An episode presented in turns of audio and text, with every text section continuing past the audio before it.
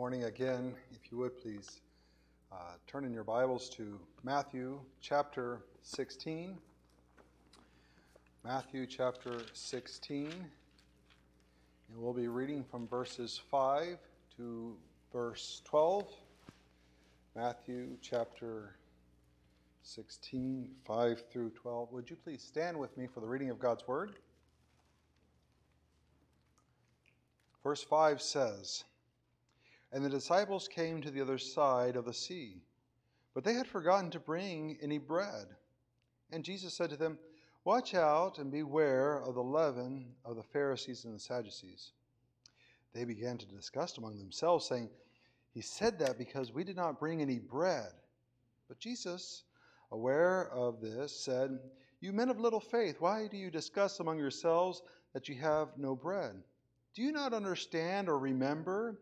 The five loaves and the five of the, of the 5,000 and the many baskets full uh, you picked up? Or the seven loaves of the 4,000 and how many large baskets full you picked up?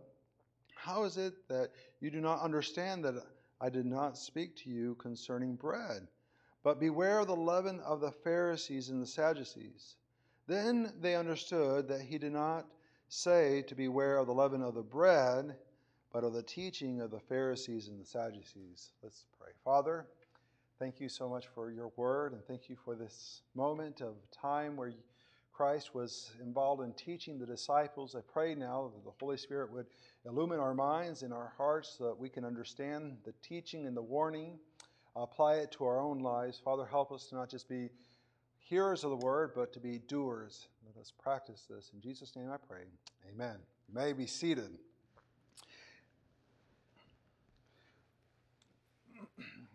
Disciples disciples must guard themselves of false teaching and continually remember God's grace. That's what uh, uh, disciples must do. And when I think about a disciple, I'm not thinking of some person that's often in seminary somewhere, someone preparing for ministry, some archbishop of something, but rather I'm thinking anyone who has put their faith in Jesus Christ as their personal Savior should be a disciple, a disciple of, of Jesus. And Disciples must guard themselves of false teaching and continually remember God's grace.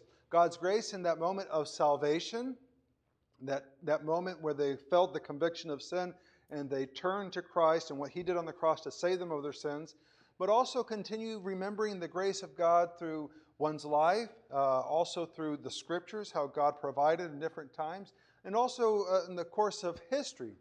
There have been people who have been dependent upon God, and, and there were difficult situations, and God provided for them. And these things, uh, we should remember these. We should bring them back to our memory and, and help remind, remind ourselves of God's grace in our life.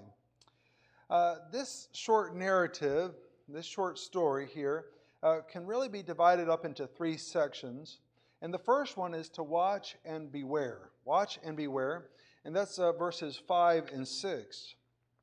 Well, notice here that in verse uh, 5, it says that the disciples came to the other side of the sea. The reason they're coming to the other side of the sea is because in verse 4 of the same chapter, it ends with saying that, uh, and he left, that's Jesus, left them and went away. You remember that the Pharisees and the Sadducees came together, uh, they joined forces to be able to try to test Jesus and wanting to test him to see, uh, to give a sign, a, a sign from heaven. And at a certain point, he decides to depart from them. Now, this is, is something harsh that sometimes we don't think about.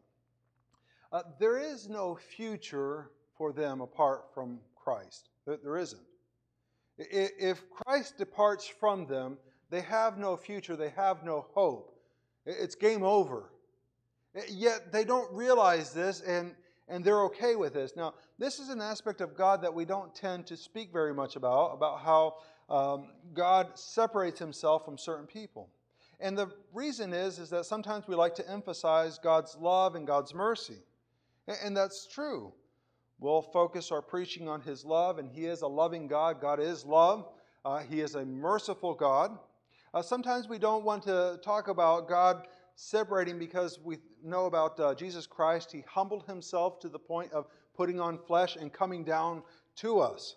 Uh, so there's, there's that aspect. And then sometimes we kind of put into characters. It's not really true, but it, it's this character that the God of the Old Testament is this God of wrath and anger, and he's always telling Israel to go kill off a bunch of people. Whereas the God of the New Testament, he's, he's this loving God. He's just happy. He's merciful. He's willing to embrace just anybody. And sometimes because we had this wrong character of the Old Testament and New Testament, sometimes we, we get stuck on a certain side or certain characteristics about God and we don't kind of disclose fully of who He is. Now, God does at a certain point abandon, walk away from certain people. And let me just be very, very clear here. When God enters into a covenant relation with someone, he will be faithful to uphold his promise regardless of how unfaithful the other party is. When God goes into a covenantal relationship with someone, he will stay true to his promise regardless of how unfaithful the other person is. I'll use, for example, Abraham. Remember Abraham? Uh, he's uh, uh, had all this faith. Uh, Abraham believed God and was counted to righteousness, yet he goes down to Egypt and uh, he sees Pharaoh's army and he considers his own capacity to defend his wife, or really to defend himself. And he says, You know what, honey? Uh, just tell him we're brother sister. You know, let's just leave it at that. Uh, he deceived Pharaoh. Uh, or you remember Isaac. Remember Isaac, the same thing happened with Abimelech, where uh, he, he saw that uh, Abimelech was a lot stronger than him, and so he said, You know, um, let, let's just lie about this that you're just my sister. Or how about Jacob? Boy, Jacob was something. Uh, Jacob, he, uh, he tricked his dad. He had two wives, two concubines. It says in uh, Genesis 31 that he deceived his father in law. He waited for him to go uh, take care of the sheep, and then while he was gone doing that, shearing the sheep, he and his wives and concubines, they take off back to the promised land.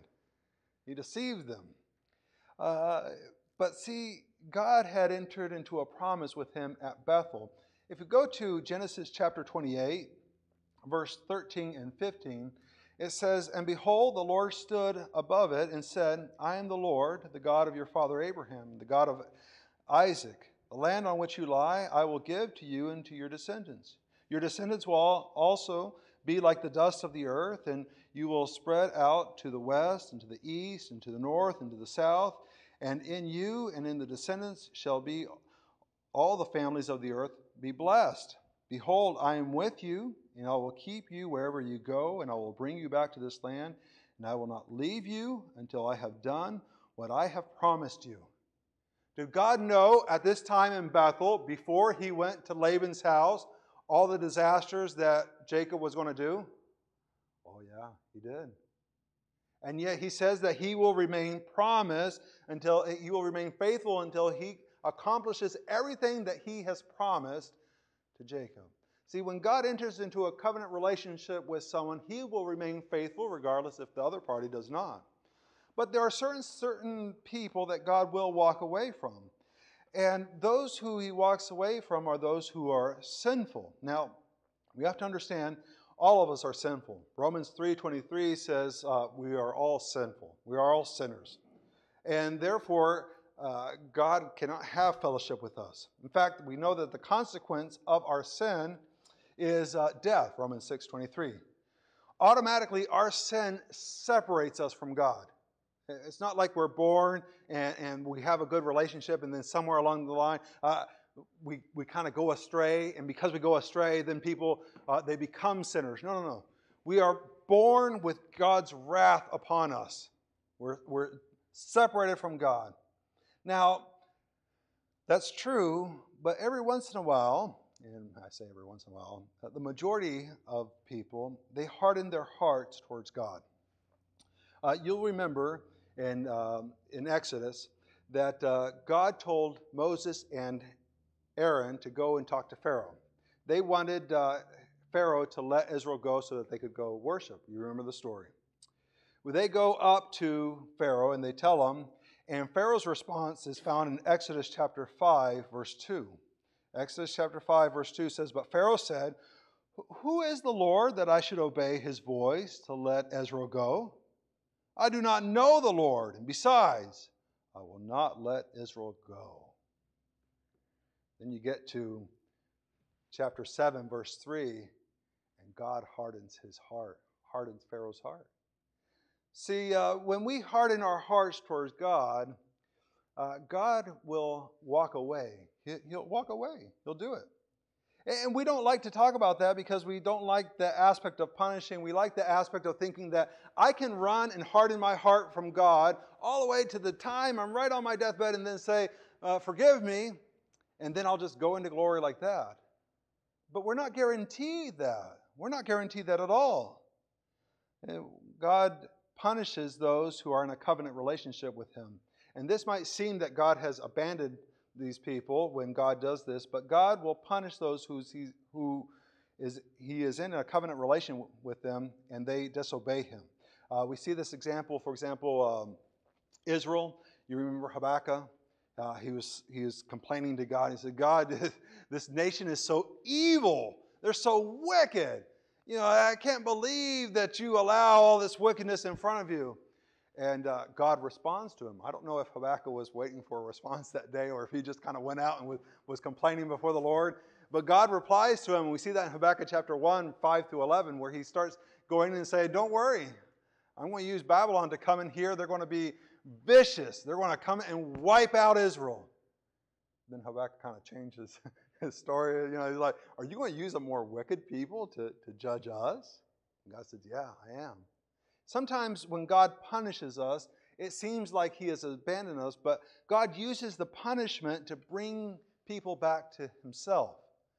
And we see that in the book of Judges. Over and over again, Israel would sin against God, and God would send someone to persecute them, and they all of a sudden would cry out to God. They would uh, ask for forgiveness. They would repent. They would turn to God. And so the punishment caused them, the people, to turn back to God. Uh, God does walk away from those who harden their heart. And, what we see in Matthew is that there is this group of Pharisees that they have hardened their heart towards Jesus, and Jesus walks away. Now, what's interesting about this is that as their master walks away, the disciples do the same thing. They follow the example. They, they don't stay around and, and talk with the Pharisees. They don't start to, to coddle them and say, eh, maybe just let him calm down a little bit and he'll come back and he'll, he'll give you that sign that you're looking for. He, they don't do that. Their master walks away, and so therefore they walk away. They don't sit there and try to understand the other side. Their master has walked away, they're going to walk away. Uh, this, this thing is very important because there are those who reject Christ, and when they reject Christ, there's no point in wasting precious time and continuing to argue. There, there really isn't. There's so many lost people out in the world, and, and our time is so short to keep on and on and on arguing. Now, Jesus talks about that in Matthew chapter 10, verse 14. He says, Go out. He sends his disciples out, and he says, Hey, if somebody doesn't receive you, just dust off the, the dust your feet off and keep on going. And we see also Paul and Barnabas practice this in Acts chapter 13, verse 51. There they were preaching. The, the Jews all of a sudden came out against them. They just uh, took the dust off their feet and kept on going. Time is too short to keep on arguing with people who are hardening their hearts to God. Now, let me also give a warning. Sometimes we elevate our preferences to the level of doctrine. I, I, know you're like, no, we don't do that. Yeah, well, we do. Sometimes we do that. And what I'm talking about, uh, Christ is, is fully God. That's a doctrine. And then I have a preference, and I put it right up there to Christ being God. And then if somebody comes along and says, I have this preference, I'm like, I can never talk to you again. Well, a lot of churches do this. They, they draw these lines in the sand over preferences. I'm not talking about rejecting people for preferences. I'm not saying that. But there are some people that will harden their hearts towards God, and what you need to do is just keep on going and preaching to other people. Jesus walks away, verse 4. The disciples, therefore, they're following Jesus. They're not going to just stay there and keep on talking. Now, as they're walking away, it says uh, they had forgotten to bring any bread. Oh, there's the moment of crisis. They're over there, there's no bread stores, there's no convenience stores. What are they going to do? They have no bread. Humanly speaking, this is a, a problem. What are we going to eat? And as we see there in verse 6, uh, it, it, they had forgotten to bring the bread. Uh, verse 6 uh, says, And Jesus said to them, Watch out and beware of the leaven of the Pharisees and the Sadducees. He gives two imperatives. The first is to watch. This idea of watching carries this, uh, this notion of to see, to take notice of, but it also has the idea of being uh, spiritual or mentally perceptive. It's having an, an understanding of what's going on. So Jesus says, watch, and it carries this idea of, of mentally or spiritually being perceptive. But he doesn't just stop with that, uh, he gives another imperative. And that second imperative is to beware. This is, uh, has this idea of being in a state of alert or to paying, paying close attention. It's used a, a couple different times in, in Matthew. For example, Matthew 6 1. Matthew 6 1, it says, uh, Beware of practicing your righteousness before men to, uh, to be noticed by them. Otherwise, you have no reward with your Father who is in heaven. So he's giving the Beatitudes, and in this preaching on the Mount, he's giving the Sermon on the Mount. He tells them, Beware, watch out, pay close attention how you're trying to live your life. Matthew 7 15 says, Beware of false prophets who come to you in sheep's clothing, but inwardly are ravenous wolves. Pay attention. See those who are around you. Uh, Matthew 10 17 says, Beware of men for they will hand you over to the courts and scourge you in their synagogues. This idea of being in a state of alert or paying close attention. Now, one of these words would have sufficed. You could have used just one word and it said pay attention, and, they would have gotten it.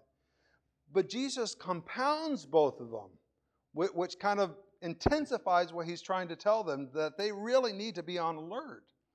And he says, What are they supposed to be alert of? Of the leaven of the Pharisees and the Sadducees. Now, here we got to use a little bit of discernment. Because if you remember in Matthew chapter 13, he's there talking about uh, different parables of the kingdom. And he's talking about these parables, and he says, uh, The kingdom of heaven is like uh, leaven, where a woman took three measures of flour and put it in the flour, and it ended up leavening the whole lump. Remember that? Uh, in that case, this is something very positive. But now here Jesus is talking and he's talking about leaven, and it seems like he's saying something negative, something opposite. So, how are we supposed to understand this? Is, is he saying that leaven is bad, or what's going on? I think what Jesus is describing here is the effect that leaven has. Just like leaven uh, affects the whole lump, the kingdom of heaven will affect everything. The also the other thing is true here in that teaching, in false teaching, even though it can be just a little bit, can have a profound effect on the whole person. It's not just a little something that they hear, but it starts to eat away and go into all aspects of their life until they start living it out. As we look at this, um, we have to watch, watch who you watch. We have to watch who you watch. See, there are some pastors, there's some Bible teachers, and they become very, very popular. They say some really neat things. They write some cool books. Uh, they've got their uh, Instagram and their Twitter and their Facebook, and I don't know if they get on Nextdoor. I, I don't, but they get on the other things, and they'll say stuff that seems really good, and, you might want to even quote it. But there's a false doctrine in there that will permeate your life and influence the way you act and behave. And pretty soon you'll see that the people are acting like the people they're listening to. So they're not being conformed to the image of Christ, which is the will of God, but rather they're looking more like the person that they're following. And you have to be very, very careful with that. I've seen strong, strong, strong Christians who have been taken up with people and they fall away from the faith. And you say, How's that happen? Because they didn't consider the effect that a little bit of leaven can have on the whole lump. Other thing this doesn't come right from this verse, but I think I can make an application from it, is that we have to watch ourselves. You have to be on guard for yourself. See, we, uh, we speak to ourselves constantly, whether it be in the house cleaning, whether it be at the grocery store, whether it be driving around, whatever we're doing. Even now, as I'm talking, some of you are probably talking to yourselves. We constantly talk to ourselves. Paul David Tripp says uh, we're constantly talking to ourselves, and he warns that uh, we need to be careful what we're saying to ourselves. Let's go to Philippians chapter 4. I didn't have that verse uh, on there on the screen, so you'll have to turn in your Bible. Uh, Philippians chapter 4. This is so important that Paul made an exhortation about this. Uh, chapter 4, verse 8, he says, Finally, brethren, whatever is true, whatever is honorable, whatever is right, whatever is pure, whatever is lovely, whatever is of good repute. If there is any excellence and if anything worth, worthy of praise, dwell, that's your imperative, on these things. Be thinking, be meditating, process these things. We don't realize it sometimes, but we can start thinking in a wrong direction. We can start meditating in a wrong direction we can start thinking about stuff that people have done to us, and rather than seeking justice through legal terms or giving it over to the Lord, we'll start to process that and think on it and think on it and think on it. And it'll start eating away, and this little root of bitterness will start to sprout up. And Jesus and Paul says, Hey, uh-uh, stop it. Put your mind on these things, on good things. Sometimes we want to act like we're the victim, and when we pull out that victim card, what we're saying is, I have no responsibility. It was done to me. Now this is the effect, this is the fruit. But Paul doesn't say, well, if you're a victim, you don't have to think this way. No, he says it to everybody. Regardless of your situation, think on these things. And it's a forcing of your mind. See, a little bit of bad thinking starts to influence even the way you start to act. It starts to reflect in your countenance. Coming all, how are you doing? I'm fine. I'm I'm good. I'm glad. I'm glad you're here today, you know? Why? Because all week long they're meditating on certain things. And Paul says, no, don't. Stop that. So we have to watch ourselves. Uh, our next point is to re- uh, remembering the mundane. Remembering the mundane. And we see that in verses 7 through uh, 11.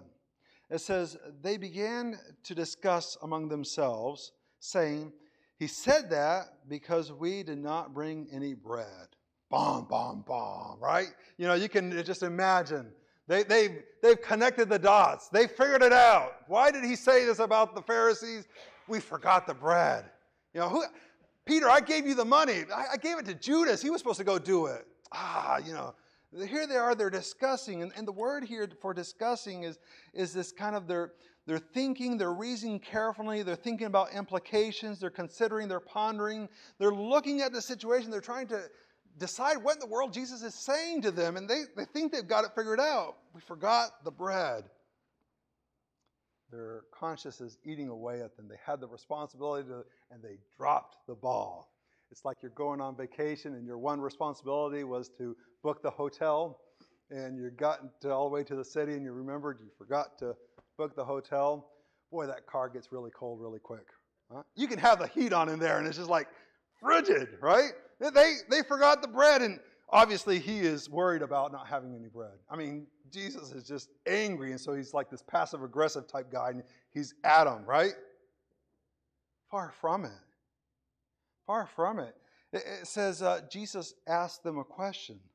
Uh, we see there in um, verse 8, but Jesus, aware of this, said, You men of little faith, why do you discuss among yourselves that you have no bread?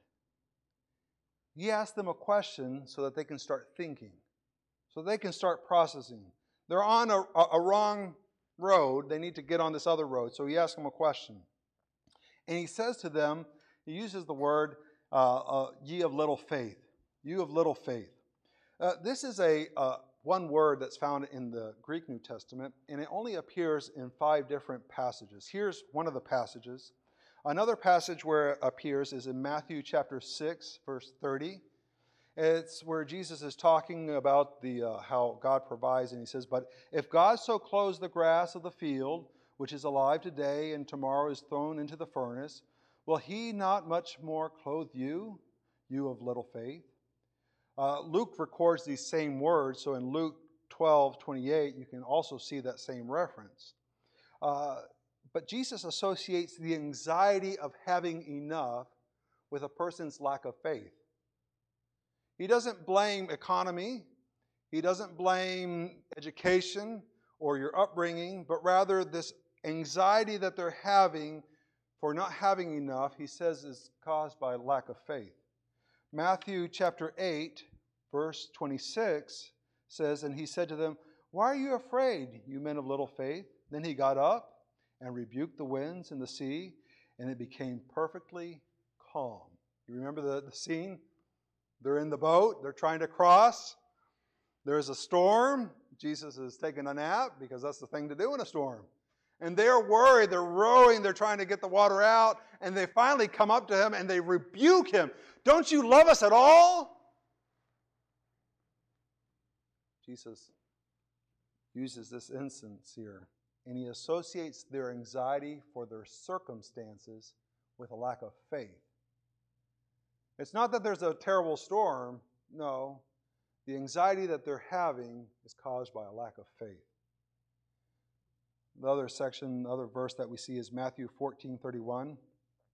Immediately Jesus stretched out his hand and took hold of him and said to him, You have little faith, why did you doubt? You remember this situation when there was the storm. Jesus comes walking on the water, and uh, Peter says, Hey, I want to get out and walk to you. And Jesus, Come on, it's, it's great out here. And Peter gets out and he starts walking. And he gets there and he starts looking around and takes his eyes off of Jesus and he starts to sink. The anxiety that Peter has and he cries out to Jesus to save him, Jesus associates with their lack of faith, not with the circumstance that he's in. I think this is very important to think about our own life. That many times the anxiety, the the ulcer that we have in our stomach, that pressure, that depression that we're feeling that we're not going to get out, really sometimes indicates more our lack of faith in Christ than our circumstance that we're living in. And it's hard to really picture it like that. But in these situations that are real physical situations, and, and this they don't have any bread, and that's a real physical situation. But the problem is that they have a lack of faith. Can Christ provide bread? You bet. Jesus says in verse 9, if you see in verse 9, he says, Do you not yet understand? There are certain words that kind of add a little bit insult to injury, right? And here in this verse, it's yet. You know, he could have just left it as, Do you not understand? But he says, Do you not yet understand? Do you not comprehend? It has this idea of comprehending to, to pay attention with the intent of to act appropriately. Do you not comprehend so that you can be acting appropriately? And the next question he asks is, Do you not remember? Neither remember. And that's to, to retain in one's mind and one's memory. Now, miracles are not mundane things, so in what aspect is this remembering the mundane? Well, as we see here, Jesus calls to their attention the baskets that they picked up, the baskets of food. He says, Don't you yet understand or remember the 5,000 loaves, uh, the, the five loaves of the 5,000 and how many baskets full you picked up? Don't, don't you remember that? I'm sure in the, in the time when they were doing that, Peter was like, Man, I'm a small business owner. I got my own fishing business. I don't pick up bread. I got people to pick up bread. And, and not only that, but I'm a disciple of Jesus. And I'm here grabbing baskets full of bread. This is not my type of job. This is for somebody else. Or you can think about the, the tax, you know, uh, I've got my own business collecting taxes, and here I am picking up bread. Yet it's through this mundane thing that had they remembered, they would say, oh, yeah, we sure did pick up a lot of bread that day, didn't we? All those baskets full. I mean, it should have been some slave, it should have been some little kid doing all that, running around. But he had us doing that, and I remember that God supplied that all from five loaves, from seven loaves. Is Christ's hand short? We forgot the loaves. Now he's using some passive aggressive method to get at us. He's powerful. He doesn't need their loaves. He uses this moment to disciple them and teach them. Now, Jesus has a two step disciple process. He has a two step disciple process, and this is something that we have to be engaging in, being involved in. Uh, the first is Jesus teaches truth. Uh, at that moment, when he started asking them to bring the, the bread and he prays for it and he starts passing it out, that was a teaching moment of how he provides in his power. The next time, he does it again. Now, with seven loaves and 4,000 people, not including women and children, he passes out the bread. He's teaching them how he can provide above and beyond of what they need. See, without Jesus, they would only had seven loaves or five loaves. But with Jesus, he provides above and beyond. Jesus teaches them his power. Step two of the process is he reminds them of the truth that he taught them. That, that's, that's the discipleship process that Jesus has with his disciples. And that's what he teaches us to do. He, now he's reminding us, didn't you remember this? Have you not comprehended what this means, what this implies? Here was the lesson. Now apply it to this situation. In the discipleship process of any believer, it involves this. See, it, it, it's easy to hear something in this context, and then you get home and you have something happen there, and sometimes it's hard to connect the dots. And that's where it's really good to have a community of believers that live around you that can say, hey, remember what the Sunday school teacher was saying? Oh, yeah. And it applies here. Oh, isn't that great? That's where coming to church and being in a community helps you grow in your discipleship process to become more like Christ and less like yourself. He reminds them of what he taught them. The third point here is understanding the lesson.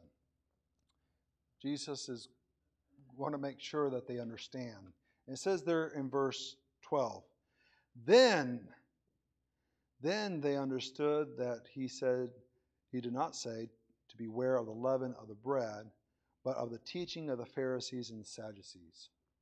That word understood has this idea of to, to grasp something intelligently, uh, but it, to the point that it challenges your thinking and your practice. So it's just not just makes a mental note and you remember it, but it makes a mental note to the point that it affects the way you think on forward and the way you behave moving on. It, it, that's, that's this idea of this word they understood, is that it affected the way they started thinking and the way they started acting. It's used negatively in Matthew 13 13. In Matthew 13 13, it says, Therefore I speak to them in parables. This is Jesus talking to his disciples about the religious leaders. Because while seeing, they do not see, while hearing, they do not hear, nor do they understand. When Jesus was telling the parable about the, the, the mustard seed going into the ground and, and growing up and birds coming to it, did the Pharisees and the religious leaders understand that? Sure, they could picture that but they did not understand to comprehend, to have an effect on the way they thought and the way they acted moving forward. Now the disciples understand. It's going to affect them. Jesus wasn't talking about bread, nor was he worried about bread. He could turn stones into bread if they needed to. Jesus is much more powerful. He can supply all the bread they need. Jesus was warning them about false teachers, about the teachings of the Pharisees and the Sadducees, how it has an influence in your life, how you listen to it for just one moment and it starts to spread, and you start acting and behaving and thinking on false doctrine rather than on the truths of God's Word. Now, the question is do we understand the lesson? I'm not asking here, can we picture the Sea of Galilee? Can we picture the disciples crossing and they're on the other side and they're having this conversation with Jesus? I'm not asking that. I'm not asking if we can picture what the sky was like and, and the dirt and, and what would it be like? What would it feel like not having bread and you left the last bread store way back there on the other side? I'm not asking that. But rather, I'm asking, do we comprehend it so that it changes our way of thinking and how we're going to be acting all this next week and this next month and the next six months and for the rest of our lives? Do we comprehend what Jesus is saying here? That He provides above and beyond. To be wary of those who teach false doctrine. And the only re- way that we can know if we really have comprehended is if we go out and we think and we act differently. See, if we keep on doing the same thing, we haven't really understood the story at all. Understanding the lesson implies trusting God with our troubles. It, it, it takes a change. That I'm going to hand something over to God and say he's, he's more than powerful and He's sovereign. And if He decides to answer my request, so be it. And if He doesn't, so be it. Amen. Guarding yourself of false teachers. Oh, it's amazing to see how it can have an influence in your life, how it can influence the way you act and behave with other people. Just thinking bad thoughts will lead you to treat people badly. Disciples must guard themselves of false teaching and continually remember God's grace. That's what we have to be doing. It, it, it doesn't come easy. We, we want to be thinking and, and meditating on things and people that did us bad. And, and we like that catchy little tweet that we saw, and we want to keep on retweeting that thing over and over again. But it has an influence on us. We want to be worried that maybe we don't have enough bread, and Jesus saying, You don't need the bread. I'll take care of you. How, how can we do this? How can we be remembering? Uh, one, of, one way to be remembering what God has done for us or the character of God, uh, I would encourage you just to jot down Psalm 139. Psalm 139 is the omni psalm. Uh, it goes through of God's omnipresence, His omniscience, and uh, His omnipotence. He's all powerful. And David says, where, where can I go from your presence? I went to the depths of the sea, you're there. He says, You knew me even being in my mother's womb. Hey, meditate on that. Read it over and over again. Meditate on these things, on these characteristics of God. You want to start thinking bad about somebody, or you heard something, and go back to Psalm 139. Meditate on God's character. Guard your mind from incorrect thinking. Let's pray. Father, if we look at this text, if we really comprehend it, it means we'll start thinking differently and being on guard for those who want to teach us. Father, there might be someone here who can't do that because they've never trusted Christ as their Savior. They are lost in their sinful condition and they have your wrath upon them. I pray, Father, that the Spirit would convict their heart, and today will be the day of salvation. Father, for other us that maybe we haven't been a good disciple, that we haven't been guarding what we've been listening to, the influences of what we've been watching, I pray that we can repent of that, be on guard. Father, I also pray that we can uh, be trusting in your power. Father, there's no need to be going through this life anxious, being of little faith. Father, help us to trust you. In Jesus' name I pray. Amen.